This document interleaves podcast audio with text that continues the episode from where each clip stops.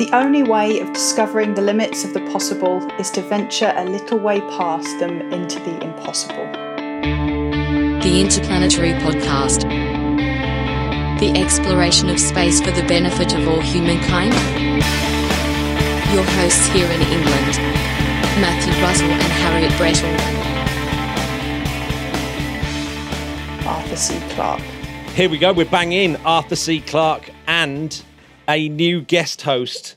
Well, old guest host, old, old, old friend of the show, old friend of the show, Harriet Brettle. Oh, hi, man. It's great to be here. Uh, loads has happened with Harriet Brettle, hasn't it, since we last spoke? I feel like throughout my space journey, the Interplanetary podcast has been one of those guiding lights. You know, it's kind of, you know, like how in 2001 they have the, um, those little sentinel blocks that appear in major oh, stones. yeah, right, okay. Yeah, that's what the Interplanetary podcast is for me. Every now and then you you guys pop up and I love it. It's awesome. So uh, Awesome. A bit like those those weird metal things that were appearing uh, recently everywhere. I went a bit quiet, right? No one really found out Yeah. what was going on there. I always thought that that was going to end up being really disappointing. Like a Coca Cola ad or something, right? Yeah. Yeah. yeah, I must admit, I don't know what happened to it. Maybe I'll, find out for next week. Do some digging. right, first of all, Harriet, I'm going to celebrate a birthday. I couldn't find any other astronomers or astronauts or anything born to, born today, January the 18th. I know we're doing this on January the 17th, but it goes out January the 18th, 1971, which, if you didn't know, Harriet, is the it's it's the optimum year to have been born. You're saying that completely impartially and unbiased, I'm sure. very impartial. I just happened to be born in 1971. But uh, yes, Amy Barger. Do you know Amy Barger, Harriet? I had not come across Amy until uh, look thinking about this podcast, but she's awesome. What a cool job she has, right? Yeah. Oh no, absolutely. So yeah, she's the professor at uh, Wisconsin Madison University in the astronomy department. Big deal when it comes to things like uh, observational cosmology. Something about the activity of black holes in nearby galaxies. That's what she's expert in. Amazing. Which, let's face it, is a pretty cool job, isn't it? Can you imagine being at dinner party and be like, "What's your job?" Oh, I study the activity of black holes in nearby oh. galaxies. What do you do? oh, what a way to live your life! It's amazing. Yeah. I mean, when she was born, of course, they, they didn't really think that black holes existed. Yeah, that must be amazing to study something where our understanding has expanded so much within your own lifetime. Right, that that's quite extraordinary. That is nuts. So as as we don't have a guest this week, I thought we'd do space news. It's a space news week, but it's been such a busy week. Just it's just a weekly space news because there's been a lot going on, even though it seems like there hasn't, because you've everyone's been sort of shut in their house. Actually, still stuff's going on. Space doesn't stop. some- space doesn't stop. That's for certain. So, uh, the Parker Solar Probe, and I didn't realise it had been out this long, but it's done its seventh perihelion, seventh time it's done its dip straight, you know, around the sun, Oh wow! and it only seems to have only launched last year, but I'm sure it's been around for a couple of years. I think that's the uh, our weird understanding of time has just kind of you know melted over this whole last Yeah, it's- period, it's- right? 2020 has just disappeared. I, I have no, I've no idea what that was. It's gone. Let's, let's not talk about it anymore. Let's not talk about it anymore. Um, uh, I, don't know if you're aware, Harriet, but if you hear the name Elon Musk, you must shout the word drink. Ah. Because um, uh, every, every time he's mentioned, Yeah. we thought it would be a nice drinking game for people out there. Oh, I love it. Um, it that, that way, ed- whenever you listen to the Interplanetary podcast, you could probably get drunk because his name often comes up. So, but this one, this one, Elon Musk, drink. I've got a cup of is, tea. Does that count? oh yeah, I think it does. I think you don't necessarily. Okay, get caffeined up. You Wild. don't have to necessarily. People in space often are pretty wild.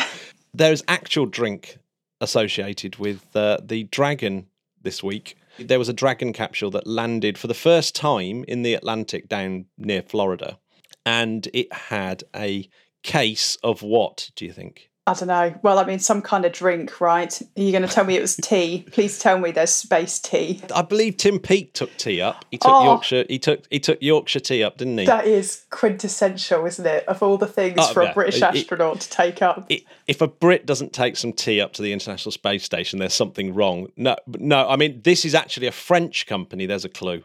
What will the French take up? Cheese, wine, bread. Wine. Oh. So it's a cra- a big case of Bordeaux Oh, was taken up. Twelve bottles, all sealed up. Taken up because there's this uh, a company called Space Cargo Unlimited. Although that doesn't sound very French, so I presume I wonder if they have a French name. And they want to bring agriculture into the future and have a sort of organic and healthy um, future and and trying to work out how to do that. And one of the things is to see, and they think that the quality of life is determined by French food like cheese and wine. I mean, I'm, So- I'm not going to say no to them. so, so no, no, absolutely. And uh, so uh, yes, they sent up this wine, and they're going to open it up and see what it tastes like, and and do a chemical analysis and see if space changed it. So, should we place our bets now? Do you like? Do you think that the wine is going to get better or worse from being in space? Or, or nothing. Or no? Do you think it might, or nothing? Do you think there'll be no discernible? That'd be amazing. Imagine if it came back and it's the best bottle of wine anyone's ever tasted, Oh. and then suddenly there's a it, it, everyone just keeps sticking crates of wine on things on on Well, on the International Space Station. There's been a few things like this that have happened recently, right? Because I think um I think it was like Estee Lauder have put some like um beauty face serum up into the space station, right, to do some promos. And you've got um I heard of a company a while back that were planning to roast coffee beans on re-entry. I don't know if you heard yeah, about I- that. Yeah, no, I did see that, but I don't, I don't know whether it happened. I don't know whether that one's happened. Yeah, but I did see that. That's quite a cool one because it's kind of using, it's actually using the heat that that uh, otherwise would have been wasted. Right, there's there's a kind of purpose to it, right? Just send the yeah, wine up, bring the wine down. Space, yeah, space roasted coffee beans. Yeah, but no, that that's exciting. I mean, this is kind of cool, right? Because it'll be interesting to see if there is a value add of putting these things in space beyond the fun factor, right? Yeah, well, I think everyone's trying to think of commercial experiments you can do on the ISS, and let's face it, it's kind of it's salvation if people are, are able to do more and more of these things Yeah. up up in up in space. I believe that Dragon capsule brought back some of that ZBLAN uh, fiber optic cable as well. Oh, you know, they sort of make that um, fiber optic cable that can only be made in space, Mm-hmm. and it's like a hundred times more efficient than the earthbound optical fiber. Oh, Great. So it was a big so day stuff for the like that.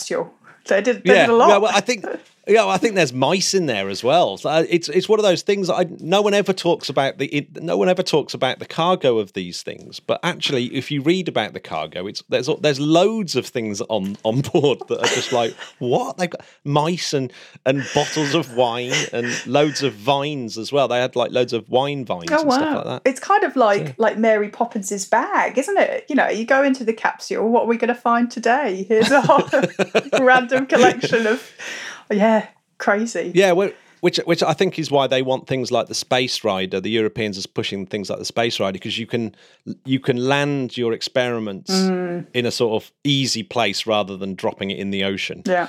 And actually get get your hands on an experiment really really quickly, which might of course be vital for certain experiments. Mhm.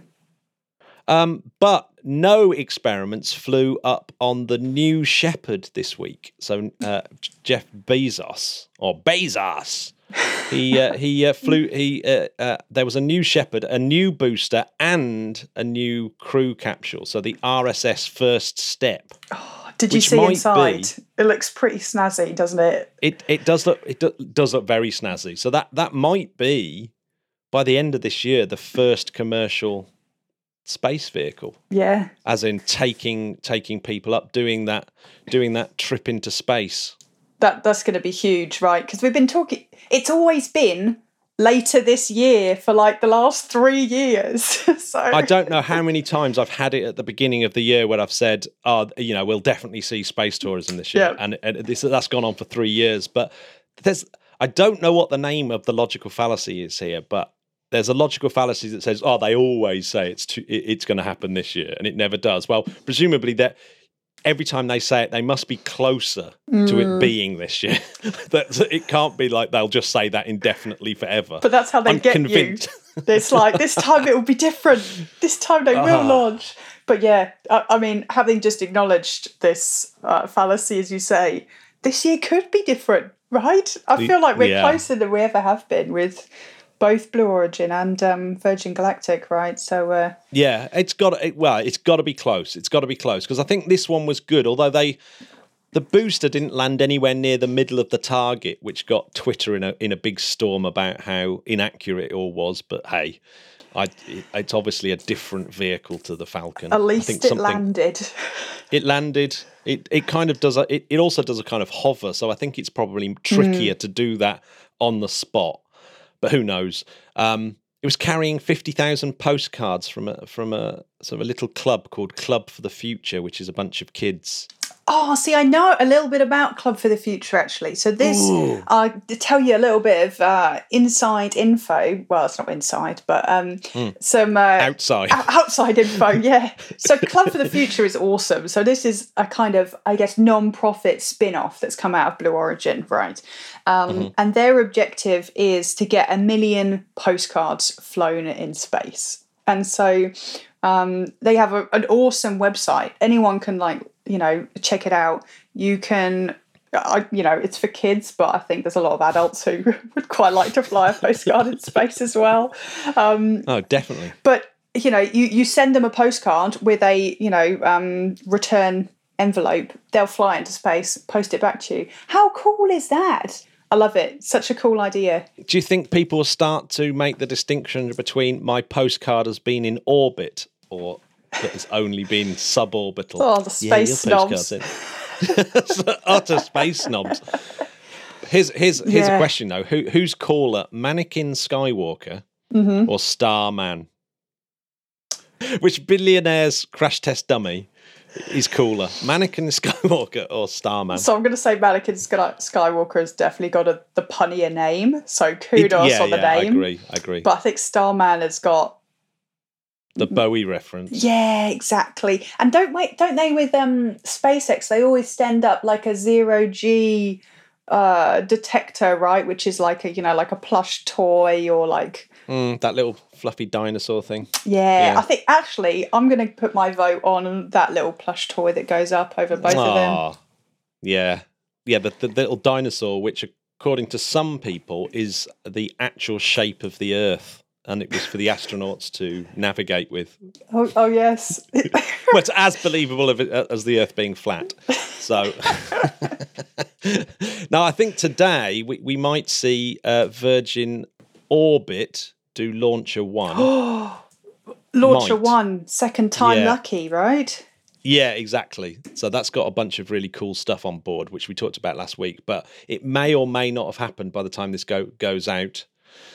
And then this this week was is quite a busy week because so far only uh, SpaceX has been into space in 2021, but uh, it's going to be joined by maybe Launcher One, maybe Virgin, maybe uh, Electron. Another one leaves the crust. Which I think is the second time they've used a Queen song, or or maybe a third time they've used a Queen song as their That's as their reference. I love it. There's something like just so much more fun about. I, oh, it, it's just genius, isn't it? Because you know you could have your launch be like, "Oh, this is launch XBQYT," and you're like, "Oh, Mm-hmm. okay, fine." Give it a pun. It makes it so much more exciting, right? Yeah, it's de- it's definitely more exciting than the ESA launches, which are like VA one one five or Yeah. something like that. Uh-huh. like, mm, yeah, I, I'm finding it hard to track which one I liked the most out of all of those. Yeah. but another one, yeah, another one leaves the crust. You, you can't, you can't. I might have to add another one bites the dust to my um to the space playlist now. Um, Falcon 9, 60 more Starlinks. So a nice uh, bunch of Starlinks up there again. iSpace uh, Hyperbola 1, which is like a mm. Chinese a Chinese uh, launcher, a private launcher. So they're kind of like the Chinese SpaceX, the iSpace. Oh, wow. And then another 10 Starlinks. Only 10 because they've got this other, they've got this satellite dispenser that's putting out a bunch of CubeSats as well on the same launch. So it's I think it might be one of the Falcon 9's first ride share things, one of these things, you know, super low cost uh, CubeSat launch. Amazing. So that's actually probably we should probably talk about that more next week when mm. um, uh, think, uh, looking at it. Um, do you want to hear the most depressing story of all time?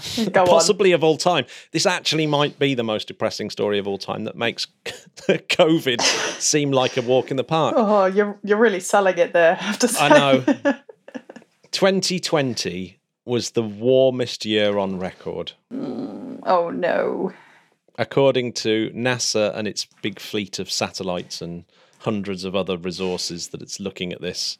Oh. There is a small margin of error that mean it might be tied with 2016 as the hottest year ever. Doesn't really help though, does it? It's still pretty bad. But it was the hottest year ever. So it, the global te- get this global the average global temperature was one degree Celsius warmer than the baseline between 1951 and 1980. Oh no, it's not great. One degree. One degree is that. I mean, that is that is unbelievable. Yeah. I actually, I was actually when I was reading this report on, on the NASA website, I I was kind of going, uh, yeah, this isn't good.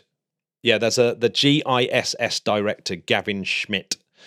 He sort of said, you know, it doesn't really matter about one year being hot. You know, that can mm-hmm. be an mm-hmm. anomaly, but the kind of dramatic trend you know the, the trend year in year out is that it's getting hotter. Mm-hmm. well that's the thing isn't it? Because you know you think oh you know this was just a fluke year.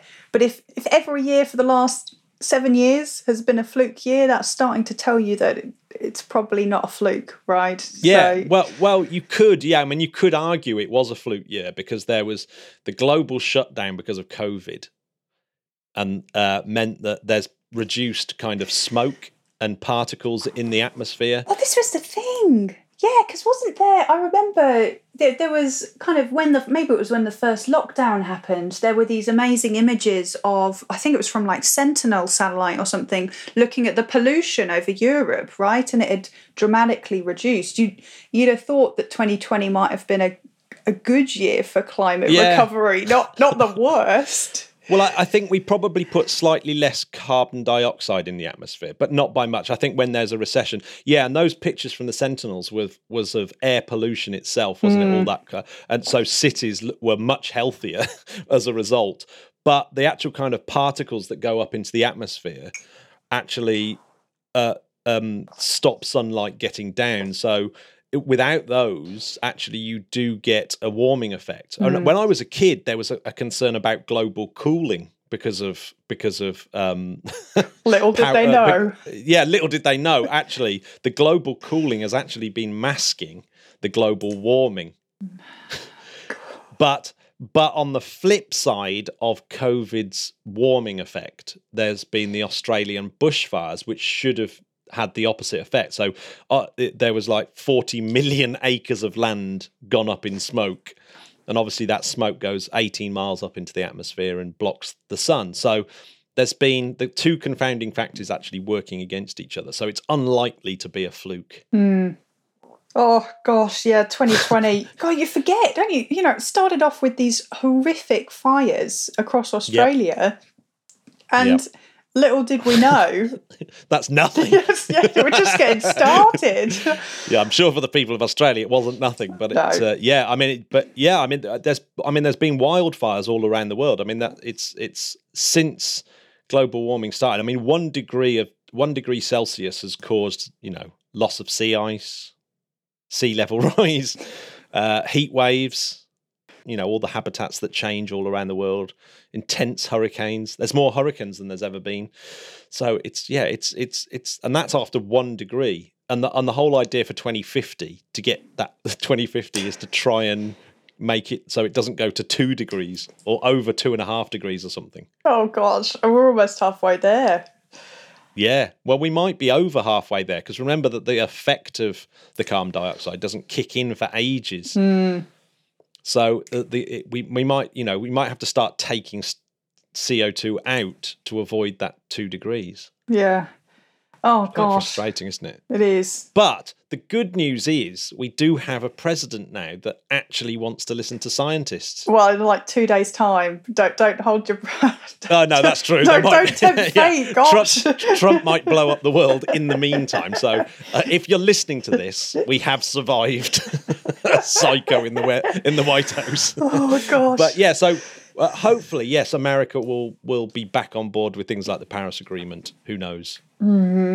Yeah, and, and, and, and I think actually Biden, uh, just over the last few days, has announced the um, members of his science team and seems to be actually taking them seriously, which is awesome. So he said, Science will always be at the forefront of my administration, which is good news, right? It is good A nice news. change.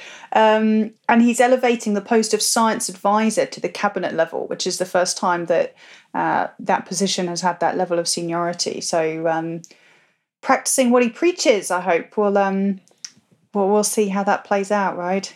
It is interesting. There is a kind of, I think what's missing at the moment is a kind of philosophy of science where scientists say stuff, but it's up to politicians to do stuff. Science, Mm-hmm. science doesn't tell you what to do, No. it only tells you what is probably true. That has been a slightly misunderstood, which has given scientists a bit of a bad name. Scientists don't tell us what to do; they just say, "This is what this is what we found," and then the politicians have to kind of look at it and go, "This is what we should do about it." Yeah. No, it's a really interesting distinction, actually, right? Because It's subtle. Yeah, you say, oh, we've got to listen to the scientists. It's like that's stage one, right? Firstly, first you've got to listen to them, and then you've got to use that information to make your decision, right? So, um, yeah, it's it's a great starting point, but you still got to keep going. it, it is a great starting point because because Trump obviously was the classic. I'm going to listen to the scientists, and if it doesn't fit in with what I want to do, I'm just going to ignore it. Hmm. I mean, he literally, he literally said it. I mean, it's not. I mean, that is on the record as something because I hate getting political, but Trump literally said that and obviously as someone who believes in science it's it's it's hard to kind of stomach it i don't think it's a political point at all i think it's just it's just not a good way of uh, particularly with with this this news the 2020 being the warmest year on record is like it's, it's just you kind of got to pay attention haven't you right what what was one of the most depressing things that happened in in in 2020 Oh gosh, yeah, it was the fall of Arecibo, right? The Yeah. oh, those videos, the pictures. It's so sad, isn't it? It was sad. I mean, it was pretty epic that they had all these drones and everything flying around while the thing collapsed. But there was something a little bit weird about it, wasn't it? It was like watching a. It's like mm. rubbernecking on the motorway.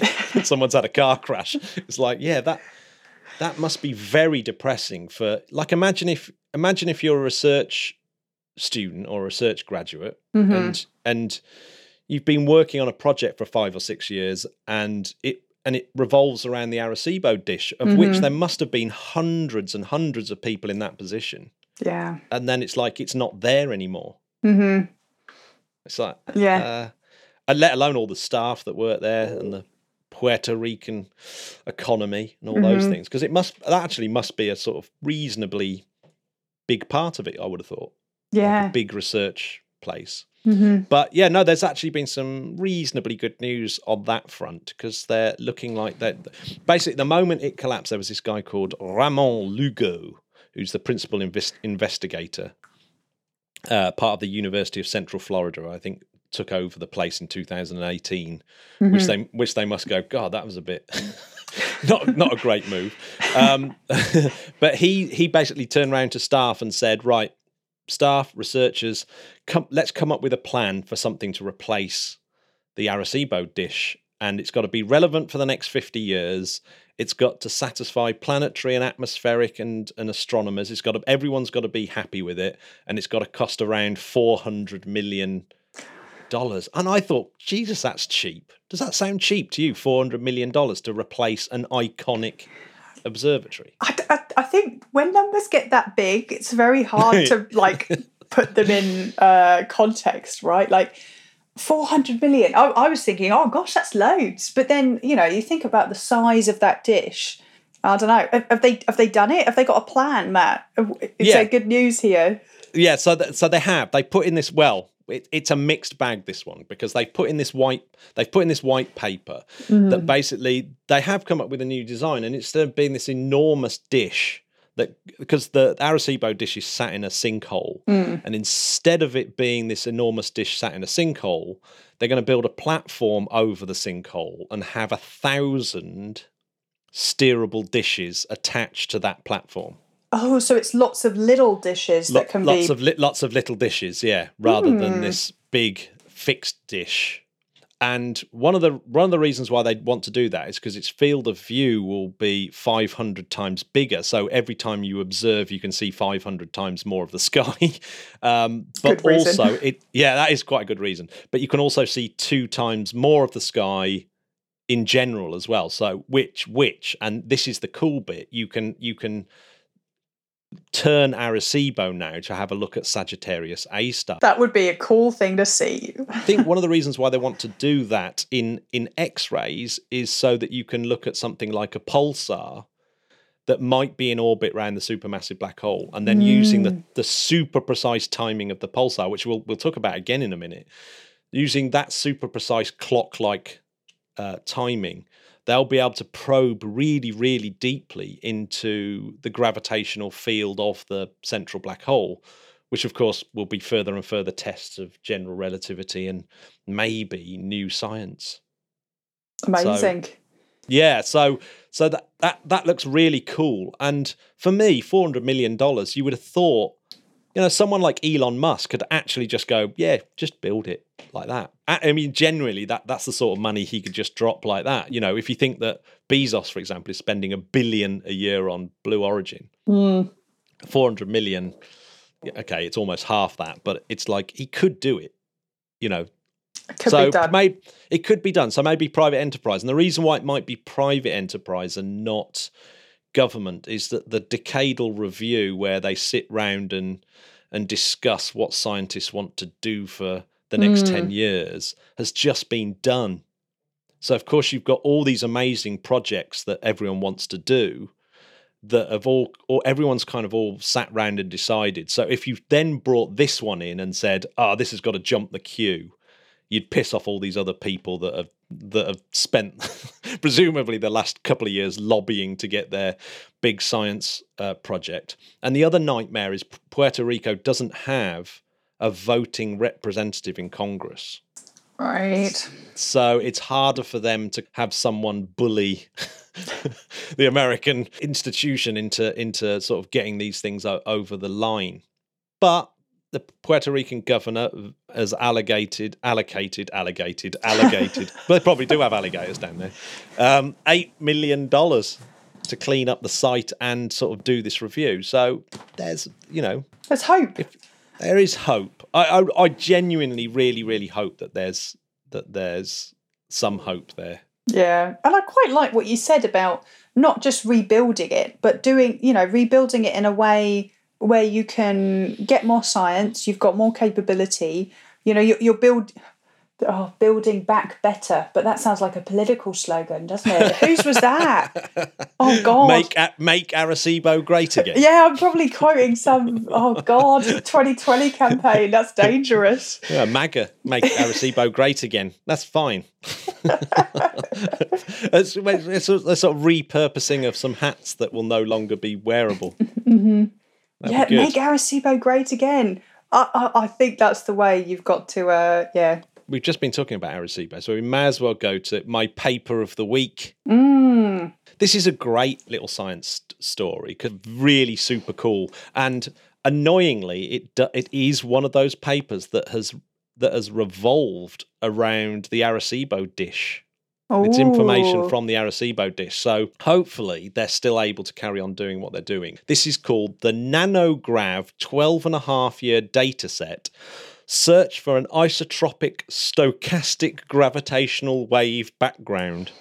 Oh, So you know what we were talking about earlier with like catchy launch names. After we've gone through this, we need to come up with a catchy name for this Uh, paper. Yeah, absolutely. Do you know what? When when I read the abstract, I had no idea what it was talking about. It was it seemed really negative. It sort of it felt, felt like they hadn't done anything. Luckily, there are lots of. Uh, uh, good news outlets that out there that threw it and sort of broke it down for me. But I'd kind of got the gist in terms of nanograv is this North American nanohertz observatory for gravitational waves, right? And instead of using LIGO or Virgo as the as the detector, what you do is you have the entire galaxy as your as as the big tunnel, and then you use pulsars as the lasers to Earth, right? And so as Earth sits in the sea, it's like bobbing about in the sea of gravitational waves, and you've got all these lighthouses hmm. that you can measure the distance to or the timings of Yeah. and from that you can kind of work out that you're bobbing around in the sea and what what the energy is and what's causing it and so so Wow. obviously this is really difficult because you're talking about the the because it's using the arrival times of these beacons as they come in. And obviously it's it's it's something ridiculous. It's it's like they only change by nanoseconds few hundredths of a nanosecond. Um, and and the timescale difference only happens over years as well so that it might only change by a few nanoseconds over seven years or something So this is why So- this is a 12 and a half year data set to make exactly. something out of this. and and Oh. it, it tur- yeah and it turns out that even that's not long enough so that was the negative thing that i was reading through the abstract was they're not they haven't quite nailed it down but this is looking really really good in terms of they're pretty certain that there's a signal in there. And one of these things that they can do is is look at the arrival times of pairs of pulsars. So if mm. you've got one on one side and one on the other side as you bob around obviously if there's mm. any correlation between the two of them you get this thing the Hellings Downs curve which i thought was quite a cool thing. Love it. but if you can you can you can plot that and actually see more information. It's a- it's a, i guess it's a noise reduction technique es- essentially. Hmm. But you can kind of start sort of saying yes that is significant and there's something going on. So this paper is the first time that they've actually used statistical analysis for years and years of data and it looks like they're able to see the bobbing about of the earth in the in the universe as as supermassive black hole mergers are causing these giant low frequency gravitational waves. So we're talking about a swell more than anything. So like neutron stars when they smash in, into each other are causing sort of big waves whereas these supermassive black hole mergers are more like huge swells in the in the galactic ocean. And we're bobbing about in them and this is the first potentially the first measurement of that. That's amazing. That's really amazing. I, this something that kind of struck me about this is, like you said, this is 12 and a half years, right? And one of the outputs was, eh, that's maybe not, not long enough. This could be a kind of multi generational survey, right? You imagine, you know, you 50 year data set, you know, that could be something that you start as a grad student and then, you know, you hand over to your grad students and, you know, three generations of scientists down, you, you have these kind of findings like, uh, gives you a little bit of perspective of the grand scale of the universe that doesn't it? Just the fact that we are bobbing about all the time we're being sort of washed by this by these gravitational waves and the fact that pulsars are just so useful. I mean like it's just incredible that there's these like little lighthouses little clocks. Mm-hmm. more than a lighthouse they're a clock as well. They're a clock and, and, and a lighthouse like the gps of the ocean of the galactic ocean and it's it, it's like they're becoming in, incredibly useful. So that's like the second time we've heard about them the sort of these clocks out in the universe being used to kind of give us all this incredible information. Mm-hmm. But the fact yeah i just think I, I think it's amazing that you can that they're able to see these gravitational waves. I mean, it, particularly on the back of the fact that LIGO's only just seen them really. It's only been the last five years. And now we're sort of heading into a into a period where we're able to see these things in lots of different ways yeah it's, it's amazing it's like you know the first person like pushed open the door and then you've got this flood of, of you know hmm. detections and you know methods it's it, it yeah, it's extraordinary, isn't it? If you were umming and ahhing about going into astronomy, I think this it would definitely be a good time to go into astronomy. It's like the kind of like Uber time. Yeah. Well, that's that's what's amazing because I remember when I went to like um, started grad school, and I was like, you know, I, I kind of was like, oh well, you know, I'll study astronomy instead of you know more the solar system stuff because you know we, you know, surely we've got the solar system figured out by now. And then the more I learned about the things that were still to be discovered in planetary science, it, it kind of just blew my mind, right? There is there is so much that we still don't know, right? It's just um, oh man, it, it's oh. like yeah, like you said, just just in our own solar system, just in our own backyard. I mean, we don't even know how many planets there are. There might be a massive yeah. planet. Still looking for planet. there might Nine. be a massive planet just out there, and then uh, uh, it may even be. I, I mean, I still love the story about that. That Planet Nine might be a, a- a little primordial black hole. well, yeah, I'm I'm not sure about that one. Uh, no, I mean it's very, very, it's very, it's super tenuous, but crazier things have happened. Well, I was going to say, yeah, that's the kind of thing that would have been discovered in 2020. So I think we're uh, we're past yeah. that. Well, the the the one that's the most surprising is when New Horizons flew past Pluto. Mm. No one suspected it was going to look anything like that. right? Yeah, just like oh yeah, it'll be a cool rock. just It'll- be maybe a it'll look like the moon. Yeah, Yeah. great. It'll be like Mercury or something like that. Yeah, just and totally. then like what? Like like the nitrogen ice planes. Like oh gosh, yeah. that place is amazing, right? And you think we didn't know anything about that? That Hubble, even Hubble, is nowhere near powerful enough to see anything like that. No. Just- So obviously go- I'm biased, and I, I want to spend a little bit of time talking about Jupiter, if that's okay, Matt. but the, the the one that that's kind of blew my mind is, you know, the Juno mission, and we should Yeah. talk about Juno because Juno's mission has just got extended for an extra few years. So Oh, that's right, hopefully yeah. we'll find out more. But it discovered these crazy polar cyclones, right, at the North Pole and the South Pole, and um, I'm going to get these the wrong way round, but I think the North Pole has got five cyclones in this pentagon, and the South Pole has got eight in an octagon. yeah, th- those pictures are crazy, aren't they? Yeah, and then the thing that blew my mind, it's after a few um, a few laps that Juno did, like an extra cyclone joined the party on the North Pole, and then there was six in a in a what is it a hexagon. Like Yeah. what? Like did, I, I, it just blows my mind that like you know firstly we don't understand this incredibly weird phenomenon and then it just gets like weirder as we're watching it. It's just um oh it's amazing right Yeah. It's- Uh, it's the scale of it's the scale, isn't it, with Jupiter? Because Jupiter's so ridiculously big, as Hmm. in you can't even begin to imagine how big it is. yeah and then uh, and and the scale of everything that's happening on it is crazy.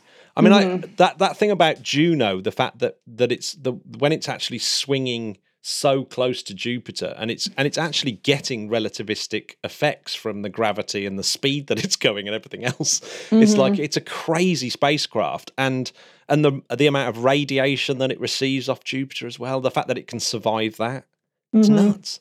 it's, Um, Mm-hmm. it's a yeah, crazy place I, I didn't really look too deeply in the Juno extension, but that am I right in saying that it's actually going to be allocated some moons to look at as well? That it's going to sort of come out of its Yeah, so I think the thing is because it's doing these flybys, right? So every fifty-seven days, and it's um, be- because it wants to get really, really close to the surface of Jupiter, but you can't you can't keep a spacecraft there, so it's in this very elliptical orbit, and for the first time, it's going over the poles, which is why we've discovered these these cyclones. I'm realizing that I'm waving my hands, and that no one's going to Yeah, be able yeah. to see that Yeah, on the yeah. No, no, no. podcast. You can imagine um, and um, so yeah, so it goes it goes really really close, and then it gets really quite far away. And uh, so I think you know the idea of this extension is that they'll be able to time the the furthest out point with skipping past some of the moons to get more of a for a closer look, right? So um, it says we'll always also be able to expand its investigations of the larger Jovian system, including Jupiter's rings and large moons, with targeted flybys of Ganymede, Europa, and Io. wow. Yes. Oh, just wait. It's going to be great. It has to be said that there has to be some serious maths going on for the orbital mechanics for that, right? As in that the the the, the people in, I, I presume it's uh, JPL, Yeah, will be sitting there working out these absolutely crazy orbital maneuvers to, to make that work. I mean, it, Yeah, that that is insane. The what? Yeah, well, there's an, there's another space mission that's delivered. They, uh, fair play to job. NASA. They they do seem to do this all the time, where they have these space missions that it's like, yeah, it'll work for a couple of years, and then it will be extended for six or eight, or something like that, and and still deliver incredible science. Well, you can't say no to a mission like Juno, can you? You'd be like, look, okay, it's done a very, very good job. Like, you can't be like, oh, sorry, guys. You know, we've got a perfectly well working spacecraft, but, you know, let, let's put it on hold for now. So, uh, and InSight has got an extension as well, right? So that's going to be running until the end of 2022. So this is the, the Mars lander, right? Yeah. Which has had some bad news. Yeah, that's that's Recently. the. The German mole is dead. it's died. They've finally given up. Oh, it's because it was stuck. Is that right? It was, it Yeah, was trying to so I- I- drill and. This is just reminds me about going on holiday with my parents or or scouts or something like that. When when you go camping, you when you hammer your tent pegs in, you never know whether you're going to get the tent peg in or not. Sometimes you bang it and it goes straight in and it's fine. And then other times you're banging it, you hit a stone and then Yeah. you hurt your hand and the tent peg gets bent. Yeah, and it's a and it's- lottery. yeah, and it is a lottery even from plot to plot, let alone campsite to campsite. And I think that's let what's hap- alone uh, planet to planet. let alone planet to planet. So I think that's kind of what's happened here. They, I think they've been a little bit unlucky that that they, they thought they knew what the Martian regolith was going to be like, or the you know the Martian soil and digging down, and it turns out no, it's it's it's it's it's not the right type of soil for for this German mole to be digging down in, and they've tried all sorts of things. They've even tried whacking it with the arm of the InSight itself. oh, to that sort of was help like it some put- proper Martian. You, you know, Yeah, like that, yeah, that yeah. was sci-fi, wasn't it? It's like, oh, let's try and use the other arm to whack it in. It's like, yeah, they oh, they science the f out of the German mole, but they, they didn't quite make make it. Uh, didn't quite nudge it down. It, it got down fifty centimeters, and it was supposed to go down five meters. oh. So bless it. But I, I would imagine that it's still lots of information about. So Mm-hmm. for the next time that they try doing something like this, they'll um they'll be able to do something you know a little Well, that's bit the better. thing, right? You win some, you lose some. Like you know, the the amount of discoveries that InSight has been able to do. You know, Yeah, Th- oh, that's the insane. challenge. You never know Yeah. exactly what you're going to get, and uh, they've what is it? They've me- measured like 500 earthquakes or something or, like or, that. or Mars quakes. Mars. Oh yeah, Mars I, I've quakes. I, I, love I've written that. earthquakes. I was like looking at it, go, I'm, I'm not going to fall for my own. but I but, did. yeah, but yeah, 500 Mars quakes. Yeah, and they weren't even sure there was was such things Were as Mars quakes. Yeah. Yeah. So yeah, that's again, yes, it's just science a go go, isn't it? Yeah, Yeah. InSight's been InSight's been really really cool as well. Yeah, yeah, Mm-hmm. absolutely. Uh, the last news story of of this then is the Mm. um, God, we've managed to make this a very long episode. Is the is uh, nuclear power in in space? And I, this was quite a surprising one. I got a, an email from the UK space E- uh, UK space agency saying that they'd signed a deal with Rolls Royce to look at nuclear space propulsion Yeah. this is something I think that's going to make a massive resurgence because I keep hearing about this from lots and lots and lots of different people. So Mm-hmm. I think that that if we're serious about going to Mars or serious about like sort of bigger projects, I think we are going to have to start thinking about nuclear power again because chemical chemical propulsion just is nowhere near as good. I think all of these deep space missions are using. Um, RTGs. Yeah, exactly. Yeah. Which is, I, I don't know. If you, I don't think you can maybe call that a nuclear reactor, but it, it's It sort of Is is, it- is not it? I mean, it's nuclear. I mean, essentially, it's nuclear power, isn't it? You're using Yeah. the power of the atom to get Mm-hmm. you out to space. But yeah, I mean, yeah, yeah.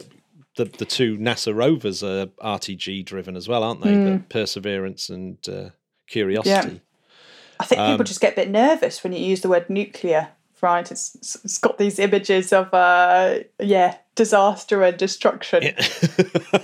It- they they do, but and I, I and there is a sort of problem of launching these things, isn't there? You know, that the like the Perseverance rover launches on a very safe rocket.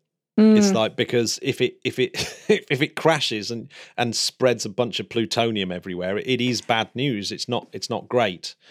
yeah. But I was quite surprised of how many nu- uh, nuclear reactors have been launched into space. Like even back in the sort of late sixties, they were launching, you know, test nuclear reactors up into up into space. yeah. Uh, but yeah, this is the UK, and and it seems like a really odd one on the on the surface, but actually, the UK turns out is is actually got quite a good track record in this exact field. Mm. So obviously, the BIS is one of the one of the places that have talked about nuclear propulsion for a long time. So uh, Alan Bond and Daedalus is a you know nuclear propulsion, a little bit over the top because that's an interstellar craft rather than just going to Mars.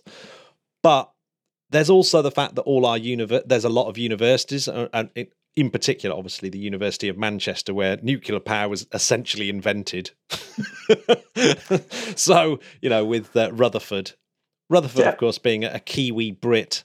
I'm, I know that the, the, the, the, Kiwis like to sort of have him as their own, hence the Rutherford engine on the Electron rocket. Nice isn't nod. that- Yep. Yeah, it is a nod, but it's a little bit disappointing that the, that the Rutherford engine isn't a nuclear engine, isn't it, really? It should be. If you're going to call a, a rocket engine a, a Rutherford, it should be a nuclear powered engine. Yeah, no, that's true. Yeah, maybe that'll be the next generation for them. yeah.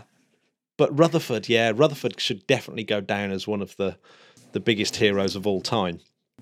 Yeah, so we, you know we talked earlier right at the beginning about how like going through that entire generation of of knowledge and how the world changes.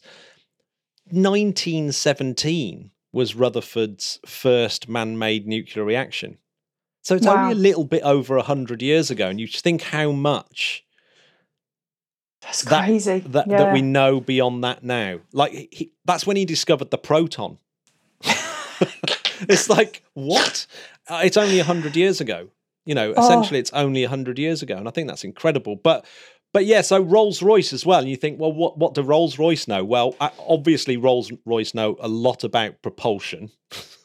yeah. But they also build nuclear reactors, and they're they're they're actually looking at building sixteen mini nuclear reactors called modular nuclear reactors, SMRs, small modular nuclear reactors that are uh, around the UK. So they're they're thinking of building these little sort of miniature power stations, and and Rolls Royce have always been involved in all these control systems and computer s- systems and stuff for nuclear you know nuclear reactors all around the world. So Rolls Royce are experts loads of supply chains in the UK are, are, are specifically set up for a similar sort of thing. And obviously, we've got a big nuclear power industry as well. Mm-hmm. So it's not just a joke. There is actually some kind of cool element to this. In fact, super cool. The fact that the UK is actually looking at something as far out and as potentially, you know, a, a, a transformative technology as nuclear propulsion in space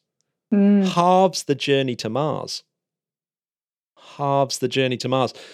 And if you think about the ironic element of that, is that it halves the radiation dose that you would receive as an astronaut. Oh, interesting. Yeah. Like, and you know what? I've always thought about that because Mars, you know, what is it? What, like an eight month ra- eight month Eight to get months, there? yeah, eight months. That's a long time. It's but, it's it's insane long time. But three to four months. That's that's um. That is sounds that more reason- doable. It does, doesn't it? That's a lockdown. That is. You know. Yeah, well, exactly. It, it- if you think about the difference between your food supplies that you Mm. require for eight months and a, a four month journey, is massively different, isn't it? Yeah. Mm-hmm. like uh, there's so many elements to it and and and how long your life support systems have to work for and what efficiency they work at there's you know that like halving it is a big deal you know even knocking off 10% would be a big deal but halving it would be like a proper big deal Mm-hmm.